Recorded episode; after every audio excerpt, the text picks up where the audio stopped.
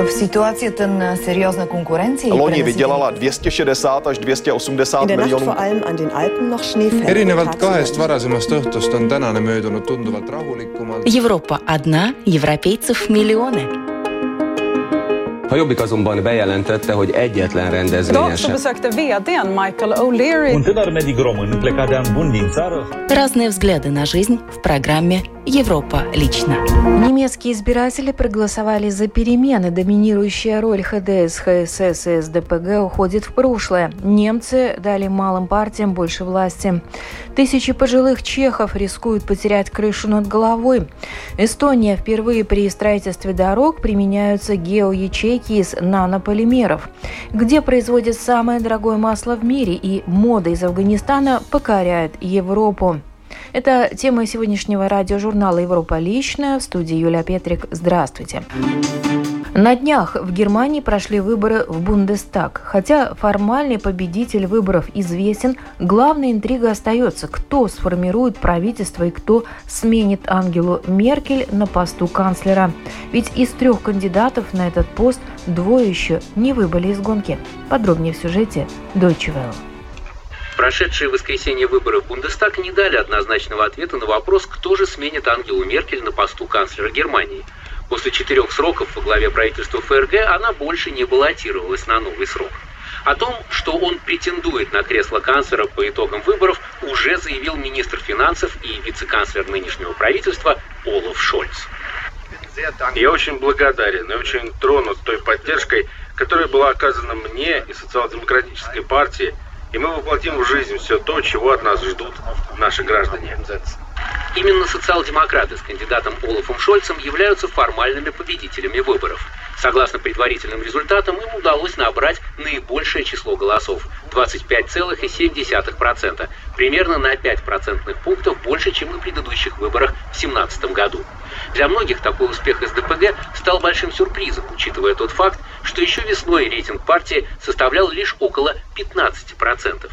Считается, что ошибки соперников кандидатов в канцлера от других партий и личность крайне аккуратного в своих высказываниях Олафа Шольца помогли социал-демократам достичь нынешних результатов. Готов формировать новый кабинет, а также возглавить будущую правящую коалицию и Армин Лашет, председатель Христианско-демократического союза ХДС, который долгое время возглавляла Меркель. Блок ХДС-ХСС, выдвинувший кандидатуру Лашета на канцлерский пост, занял второе место на нынешних выборах с небольшим отставанием от социал-демократов, примерно в 2 процентных пункта. Мы сделаем все, что в наших силах, чтобы сформировать федеральное правительство под руководством блока христианских партий, потому что Германии нужна коалиция, которая модернизирует нашу страну. Критики Лашета обращают внимание, что результат чуть более 24%, худший за всю историю консервативного блока, который по сравнению с другими партиями на этот раз понес наиболее значительные потери по сравнению с предыдущими выборами в 2017 году. На третьем месте с результатом почти 15% Союз 90 «Зеленые». Это существенно больше, чем в 2017 году, но намного меньше тех результатов, на которые на этот раз рассчитывала партия, впервые в истории выдвинувшая собственного кандидата в канцлеры, своего СОП-председателя Аналену Бербак. Ведь еще в мае у «Зеленых» был самый высокий партийный рейтинг, достигавших рекордных для них 28%. Либеральная свободно-демократическая партия СВДП слегка улучшила свой результат по сравнению с 2017 годом. А вот результат правопопулистской альтернативы для Германии, АДГ, оказался заметно хуже, чем 4 года назад. 10,3% вместо 12,6% голосов.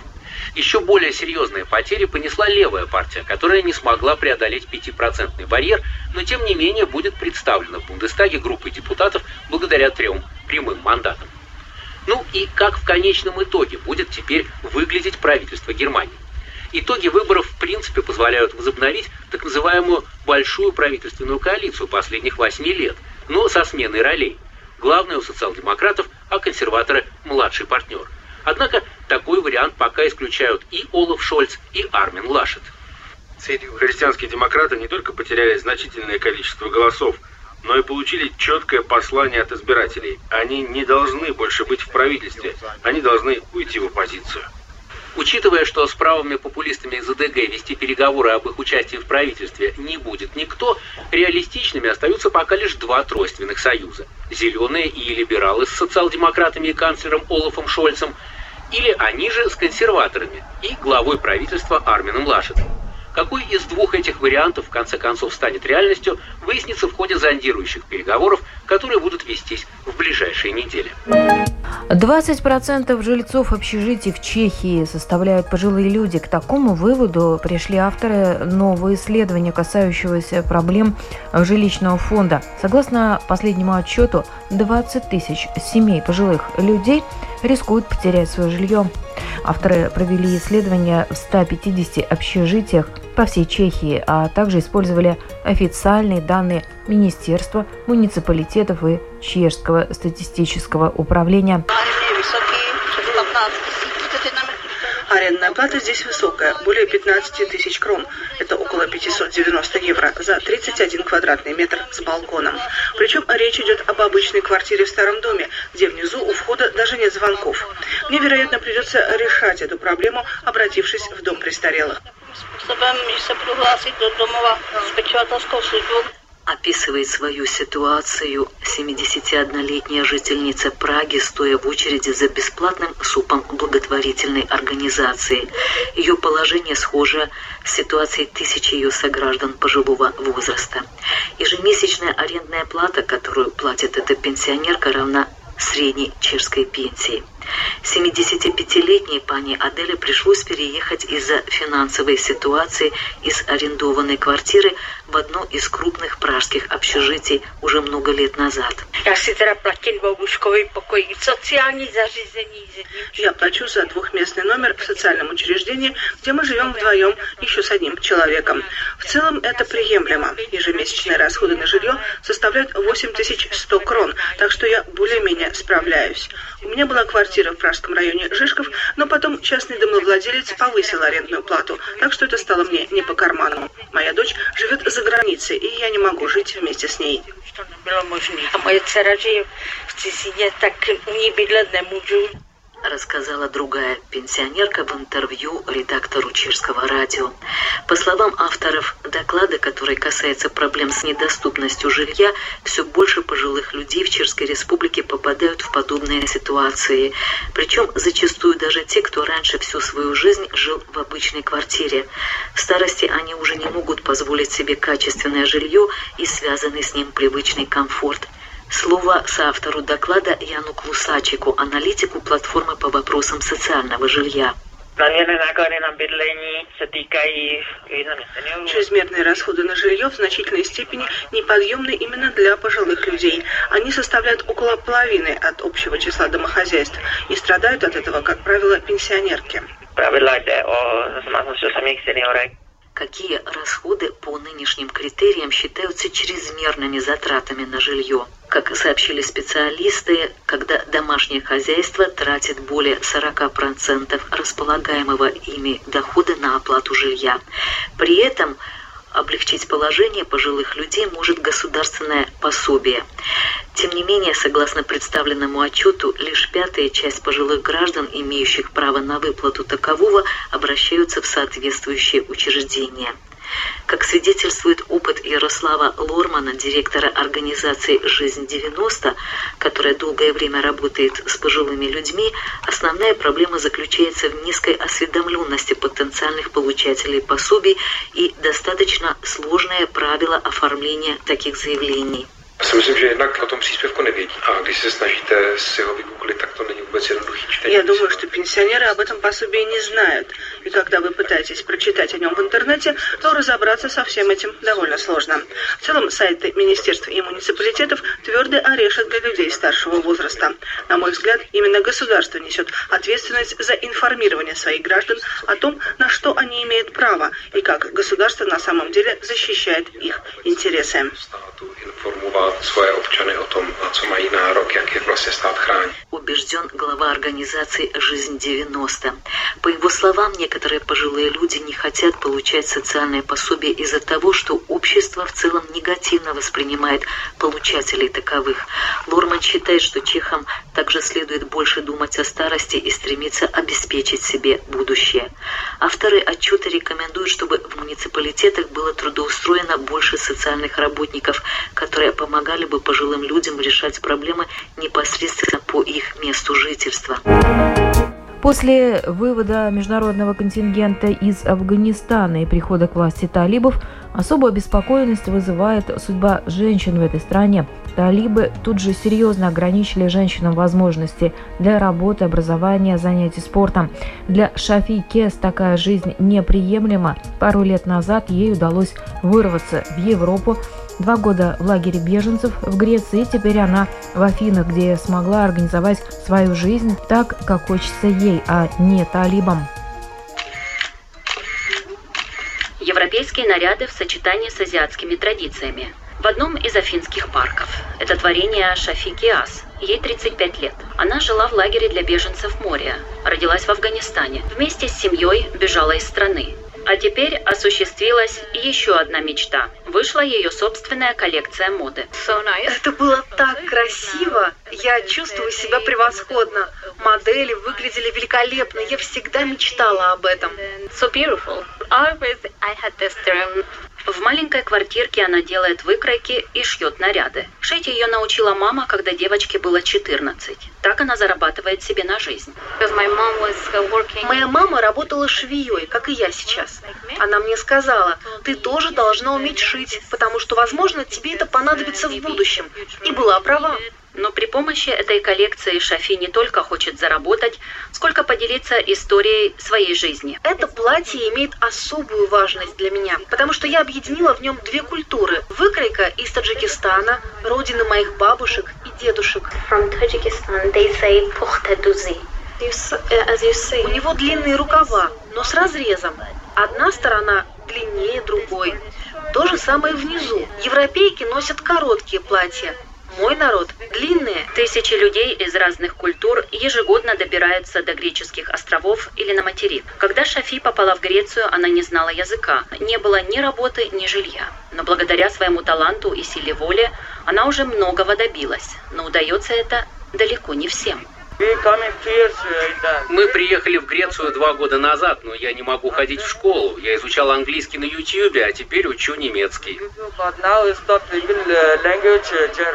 К нам подходит все больше людей, которые хотят рассказать свою историю. Помощи почти нет, даже тем, кому предоставлено убежище.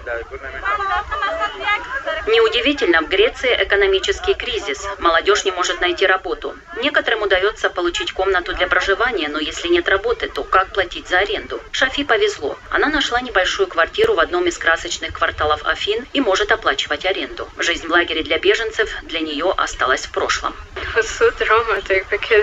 Это настоящая психическая травма. Жизнь в Европе всегда была для меня мечтой. Но после трех месяцев в море я думала, что меня просто больше нет в живых. Вот как это было. Здесь она покупает ткани для своей коллекции. Владелец магазина уже знает Шафи и делает ей скидки. Она предпочитает белые ткани, из которых хочет сделать следующую коллекцию. Белый цвет успокаивает меня. Тогда я чувствую, вот он мир, спокойствие. Жить без войны и творить. Мечта Шафи осуществилась. Кассия из организации Дила помогает молодым талантливым беженкам воплощать свои мечты в реальность. Кстати, первая коллекция Шафи была показана на странице греческого глянцевого журнала «Вог». Делают две цели поддержать женщин, а еще важно, чтобы эта красота, эти взгляды мигранток и неевропейских девушек смогли укорениться в нашей европейской культуре. Мы хотим предоставить им место для творчества. Такие успехи Шафи, конечно же, вдохновили. Прежде всего, я хочу создать бренд и построить на этом бизнес. Это моя цель. Друзья поддерживают Шафи в Афинах, но она очень скучает по семье, которая переехала в Германию и живет в приюте для беженцев. Три поколения из моей семьи бежали, чтобы наконец найти спокойное место, где у них будет крыша над головой. Я хочу, чтобы они наконец нашли себе место, где они будут счастливы. Шафи планирует остаться в Греции, но молодая дизайнер не намерена забывать свое происхождение и свое прошлое. Это находит отражение и в ее коллекции.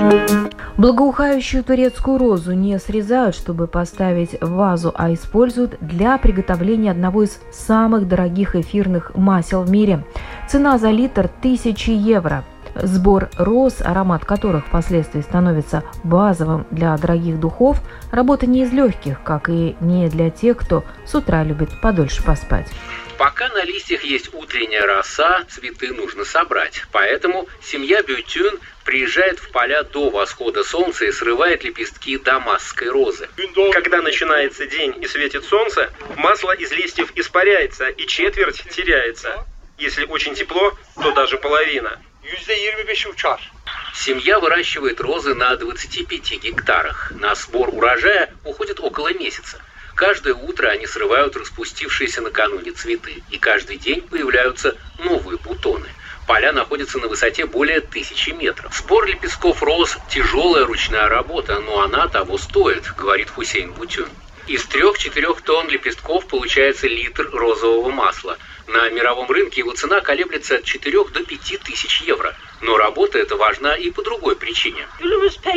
У нашей розы аромат пророка Мухаммеда. Место паломничества в Мекке омывается розовой водой. Роза в исламе имеет духовную ценность. Хусейн Бютюн продал несколько тонн цветков роз Ахмету Сюнджару. Тот работает в городе Испарта, турецком центре производства розового масла – Цветы нужно доставить на фабрику Ахмета в течение 12 часов после сбора. Их сразу же нужно обработать, чтобы масло роз не испарилось. Это важнейшее сырье в парфюмерной промышленности. Аромат розы невозможно заменить во многих парфюмерных смесях. 4 тонны – это около 2 миллионов цветов. Получается литр масла. В городе Спарта, куда ни глянь, растут розы. Продукты из них можно купить буквально повсюду. Легенда гласит, что пот пророка Мухаммеда состоял из розовой воды. Там, где его пот капал на пол, пахло розой. Вот почему розовая вода называется благоуханием благоуханием пророка. За день семья Бютюн собрала полтонны роз. Утром распустилось много цветов, вчера прошел дождь, и потому урожай выдался очень хорошим. Сегодня был хороший день. Пусть будет так всегда. Пусть Аллах проливает дождь каждый день. Дамасская роза с древних времен очаровывала жителей Востока. Говорят, что цветок попал во Францию вместе с крестоносцами в 13 веке. А теперь ее запах знают и любят во всем мире. Впервые в Эстонии при строительстве дорог применяются геоячейки из нанополимеров. На участке дороги рядом с шоссе Таллин-Нарва второй день идет укладка ячеистой структуры. Такая технология позволяет экономить время строительства и материалы. Впервые в Эстонии при строительстве дорог применяются геоячейки из нанополимеров. На участке дороги по Цимеру, рядом с шоссе Таллин-Нар, второй день идет укладка ячеистой структуры. Данная госпоставка была, включала в себя проектирование, и это был, было одно из решений, каким образом усилить несущую способность э, грунта. Подобную технологию используем первый раз, то есть, ну, тоже для нас это определенный вызов. Э, интересно, будем пробовать, но время покажет, насколько это все-таки расчеты отвечают действительности. Хотя в мире данная технология применяется уже пару десятков лет, в Эстонии пока она была опробована лишь при строительстве пешеходных дорожек. Использование геоячеек позволяет сохранить покрытие фундамент дорог от расползания. Э, данную технологию можно использовать везде, э, в аэропортах, э, для судна, для дороги, для парковочных площадок. Даже можно делать зелё... так называемые зеленые парковочные площадки. Главное, что там можно использовать всякие материалы. Старый асфальт, песок, гравий, щебенку. По словам строителей, новая технология позволит сократить время строительства дорог. Должны уменьшиться и работы с фундаментом, и количество требуемых материалов это скорее мы говорим про строительство, потому что ремонт, он, как правило, более поверхностный, то есть эта технология, она уже подразумевает, что это все-таки достаточно толстый слой, достаточно большие нагрузки. Вот, то есть для таких дорог он подходит э, вполне. То есть, в принципе, эту технологию можно использовать на любой дороге? В общем-то, да. Дорожный отрезок по Цимеру является экспериментальным. Будут ли применять новую технологию при строительстве дорог в Эстонии, покажет время. Первые результаты даст уже первая весна, когда мы увидим, какие следы оставляют грузовики в условиях продолжительной слякоти. И потом, в ходе пятилетнего срока гарантии, мы увидим, что происходит вообще. Движение тяжелого транспорта на этом перекрестке не убрать, а это значит, что уже с первого дня мы видим, как реагирует покрытие на движение. Участок стоимостью 600 тысяч евро должен быть готов к середине ноября. И на этом программа «Европа лично» сегодня подошла к своему завершению. В передаче были использованы материалы медиахолдинга Deutsche Welle, эстонской общественной телерадиокомпании и радио Прага Интернешнл. В студии была Юлия Петрик. Встретимся на будущей неделе с новыми событиями.